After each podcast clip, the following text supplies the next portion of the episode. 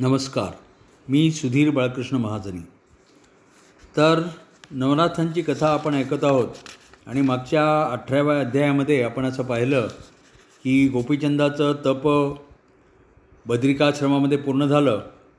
त्याला जालंधरनाथांनी स्वतः त्याच्या तपाचं उद्यापन केलं आणि त्याला सर्व देवतांची वरदानं मिळवून दिली. आणि अशा प्रकारे गोपीचंद हा जालंधराचा शिष्य त्याची ही अशी अद्भुत कथा. त्यानंतर आता आपण परत गोरक्षनाथाकडे वळू. त्याला कानिफाकडून वरदान मिळालं कानिफाकडून असं समजलं होतं की मच्छिंद्रनाथ श्रीराज्यामध्ये आहे. तेव्हा तो त्याचं उद्दिष्ट एकच की आता श्रीराज्यामध्ये जाऊन मच्छिंद्रनाथांना भेटायचं. म्हणून मग तो सरळ देशाबघून देश ओलांडत श्रीराज्याजवळ गेला. आणि जाताना त्याच्या मनामध्ये विचार आला की अरे मच्छिंद्रनाथ तर वैनावतीच्या सहवासामध्ये आहेत.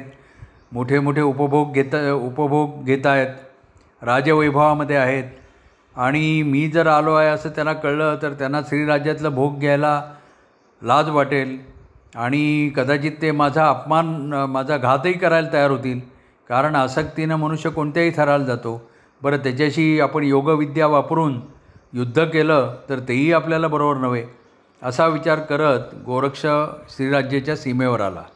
तेव्हा त्याला काही नर्तिका आत जाताना दिसल्या. त्यातली जी मुख्य होती ती फारच सुंदर होती.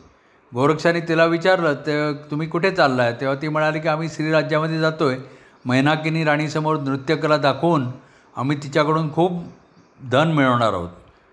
तेव्हा गोरक्ष म्हणाला की मी तुमचा साथीदार म्हणून येऊ का तुमच्याबरोबर तेव्हा ती मुख्य स्त्री होती तिचं नाव कलिंगा.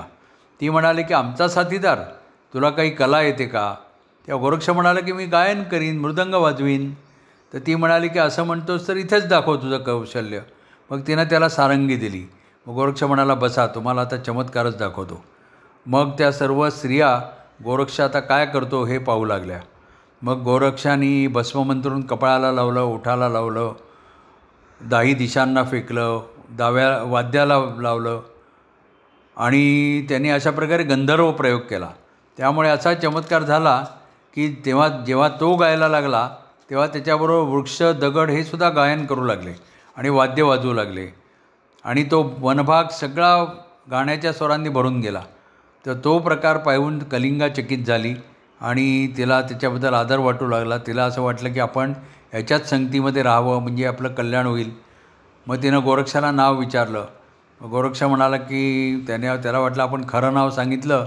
तर काहीतरी पुढे अडचण येईल म्हणून त्यांनी पुरवडा असं नाव सांगितलं. तो म्हणाला की मी एक बैरागी आहे मला विषयोपभोग नको आहेत मला धनसंपदा नको आहे मला फक्त एका वेळेस पोट्या पुरतं मिळालं की झालं. मग कलिंगा म्हणाली ठीक आहे तेवढी गरज भागेल. पण तू एक एक लक्षात ठेव श्रीराज्यामध्ये तुला पुरुष वेशाने येता नाही येणार तिथे पुरुष मरतात. आणि मारुती तिथे भुभुक्कार करतो तेव्हा स्त्रियांना गर्भ होतो धा स्त्रिया गर्भधारण करतात. पण मुलगा असला तर मरतो आणि मुलगीच फक्त जगते. तेव्हा गोरक्ष म्हणाला की पहा मला काही मारुतीचं भय नाही. तुम्ही चिंता करू नका. माझं योगबळ जास्त आहे. आणि मग त्यांनी कलिंगा आणि इतर नर्तिकांसह रथामध्ये बसून श्रीराज्यामध्ये प्रवेश केला. पण सावधगिरीचा उपाय म्हणून त्यांनी सीमेवर वज्रास्त्र स्पर्शास्त्र मोहनास्त्र आणि नागास्त्र यांचा संरक्षक प्रयोग केला. मग ती सगळी मंडळी चिनापट्टण या गावामध्ये आली आणि तिथे त्यांनी वस्ती केली रात्री. मग काय झालं त्या रात्री रा रात्र एक प्रहर झाला चंद्र उगवला. त्यावेळेला श्रीराज्यामध्ये जाण्यासाठी मारुती श्रीराज्याच्या सीमा सीमेवर आला. तेव्हा वज्रास्त्र त्याच्या छातीवर आदळलं खाली पडला. स्पर्शास्त्रामुळे तो जमिनीला चिकटून गेला. मोहनास्त्रामुळे त्याला आपण कशासाठी आलो याचा विसर पडला. आणि नागासराने हातापायांना विळखा घालून त्याचे प्राण कासावीस झाले. तेव्हा हा कोणीतरी महाप्रतापी योगी आपला शत्रू आहे आणि तो इथे आला असावा आणि याच्यापासून आता आपला सोडवणारा म्हणजे आपला श्रीराम दुसरं कोणी नाही असं म्हणून त्यांनी श्रीरामाची प्रार्थना केली त्याचा दावा केला. मग राम तिथे स्वतः प्रकट झाले त्यांनी इंद्रास्त्राने वज्रास्त्र निवारण केलं विष्णूच्या रूपाने मोहनास्त्र गरुडास्त्राने नागास्त्र आणि विभक्तास्त्राने स्पर्शास्त्र नाहीचं केलं. तेव्हा मग मारुती सावध झाला. त्याला रामाचं दर्शन झाल्याबरोबर आनंद झाला आणि त्यांनी रामाला नमस्कार केला. मग मारुती आणि राम आता हे अस्त्रबळ कोणाचं आहे याचा विचार करू लागले. तेव्हा मग रामाला अंतर्ज्ञानाने समजलं की नवनाथांपैकी हरिनारायण जे कवी जे नारायण नव न नवनारायणांपैकी एक नारायण त्यांचा अवतार गोरक्ष त्याचंच हे कृत्य आहे.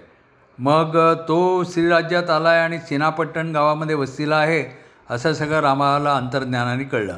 त्यांनी ते मारुतीला सांगितलं. मग मारुती म्हणाला की आता काय होईल की मच्छिंद्रनाथाला गोरक्षनाथ परत घेऊन जाईल आणि मग मैनावतीला परत त्याचा विरह होईल. मला ते टाळायचं आहे तर तुम्ही मधुर वचन बोलून मधुर गोडगोड बोलून त्याच्याशी त्याचं मन वळवा गोरक्षाचं आणि माझी तुम्हाला अशी प्रार्थना आहे. तेव्हा रामाने ते मान्य केलं. मग दोघांनी काय केलं? शास्त्र जाणणारे ब्राह्मणाचा त्यांनी वेश घेतला आणि ते चिनापट्टणला आले. तेव्हा त्यांनी पाहिलं की गोरक्ष तर निजला नव्हता. तो गोरक्षां मच्छिंद्रनाथांचं स्मरण करत करत एकटाच निवंत बसून आनंदामध्ये डोलत होता. तेव्हा त्याच्यासमोर हे दोघंजणं गेले. त्याला नमस्कार करून तिथे बसले. मग गोरक्षाची रामाने प्रशंसा केली की तो कसा दयाळू आहे क्षमाशील आहे शांत आहे विरक्त आहे. विनयशील आहे. त्याच्या सगळ्या गुणांची वाखाणणी केली. मग गोरक्ष प्रसन्न झाला. तो म्हणाला मा ब्राह्मण हो मी तर स्वतः बैरागी आहे. मी तुमचं कोणतं कार्य करू सांगा. तेव्हा ते म्हणाले की आम्ही सांगू तुला पण तू नाकारायचं नाही. आम्हाला वचन दे की आम्ही सांगतो त्याप्रमाणे तू करशील. तेव्हा गोरक्ष हा मोठा सावध होता. तो विचार करायला लागला की या स्त्रीराज्यामध्ये पुरुष येईल कसा? आला तर तो मरून जाईल. आणि आपण तर सीमेवरच संरक्षक अस्त्र पेरली आहेत. त्याच्यामध्ये तर देवतासुद्धा अडकतील. मग हे रात्री अपरात्री हे ब्राह्मण येतात आणि माझी प्रशंसा करतात. माझ्याकडून त्यांना काहीतरी पाहिजे. पण हे ब्राह्मण नसावेत हे कोणीतरी महान देवच असतील. आणि मी तर आता मच्छिंद्राला न्यायला आलो आहे तर मा हे सोडून दुसरं काही त्यांनी मागितलं काही बोलणं काढलं तरी चालेल. मग तो मोठ्या विनयाने त्या ब्राह्मणांच्या पाया पडला आणि म्हणाला की श्रीराज्यामध्ये कोणी पुरुष येत नाही. आला तर मरतो. मी संरक्षक अस्त्र प्रे पेरली होती. श्री सीमेवरच आणि ती ओलांडून तुम्ही आलात त्यावरती तुम्ही ब्राह्मण नाही. तुम्ही साक्षात ब्रह्मा विष्णू असाल. तेव्हा माझ्याबरोबर ही नाथपंथाची सामग्री आहे तेवढंच आहे. बाकी मी तुम्हाला काय वचन देणार? असं म्हणून तो त्यांच्या पाया पडला. तेव्हा रामानी मारुतीला खुणवलं की आता आपलं खरंच स्वरूप याला दाखवलं पाहिजे. मग राम आणि मारुती तिथ्याच तिथे स्वतःच्या स्वरूपामध्ये प्रकट झाले. मग रामाने गोरक्षाला प्रेमाने आलंग आलिंगन दिलं आणि सांगितलं की गोरक्षनाथ मैनाकिनीनी मारुतीकडून वचन वरदान मिळवलं आहे वचन घेतलं आहे तुझे गुरु तिच्याबरोबर वे रममाण आहेत. तेव्हा तू मच्छिंद्रनाथांना परत घेऊन जाऊ नयेस अशी मारुतीची इच्छा आहे. तेव्हा गोरक्ष म्हणाला की तुमचं म्हणणं तुमच्या दिशेने ठीक आहे पण आम्हाला श्री मच्छिंद्रांनी इथे श्रीविलासामध्ये गुंतून राहणं हे आमच्या पंथाला काळीमा आहे. मी त्याला घेऊन जाणारच. तेवढ्यासाठी तर मी आलो आहे आणि तुम्ही काहीही म्हणा आकाश कोसळो मेरुमंदार फुटून जाओ पृथ्वीचा प्रलय हो काही हो याच्यामध्ये बदल होणार नाही. तेव्हा त्याचं ते निर्धाराचं ब बोलणं ऐकलं आणि मारुती आता युद्ध करणार असा रामाच्या लक्षात आलं. त्याने पटकन मारुतीचा हात आपल्या हाताने दाबून धरला. मारुती अगदी खूप संतापला होता. पण राम त्याला म्हणाला की मा वायुपुत्रा माझे हे नाथपंथी लोक माझे मित प्रिय भक्त आहेस. तू पण माझा भक्त आहेस. अरे मग तू यांच्या कार्यामध्ये कसा कशाला अडथळा आणतोस? तेव्हा तू आता पुढे काय घडते ते पहा. मग राम गोरक्षाला म्हणाले की गोरक्षनाथा तुम्ही आता आपापसात भांडू नका. मी आता स्वस्थाने जातो. तेव्हा मग गोरक्ष भावनेनी अगदी भरून आला आणि तो म्हणाला की प्रभू रामचंद्रा मी सीमेवर वस अस्त्र ठेवली. आणि तुमच्या भक्ताला अडवलं तो माझा अपराध आहे. मला क्षमा करा. माझी अस्त्र काढून टाकण्यासाठी तु स्वतः तुम्हाला श्रम पडावे मला क्षमा करा. आणि मग गोरक्षाचा तो विनम्र स्वभाव पाहून रामाने त्याला पुन्हा पेवटाशी धरलं आणि मारुतीला निरोप देऊन तो आपल्या ठिकाणी गेला. मग आता श्रीराज्यामध्ये पुढे काय झालं ते आपण पुढच्या अध्यायामध्ये पाहू. नमस्कार धन्यवाद.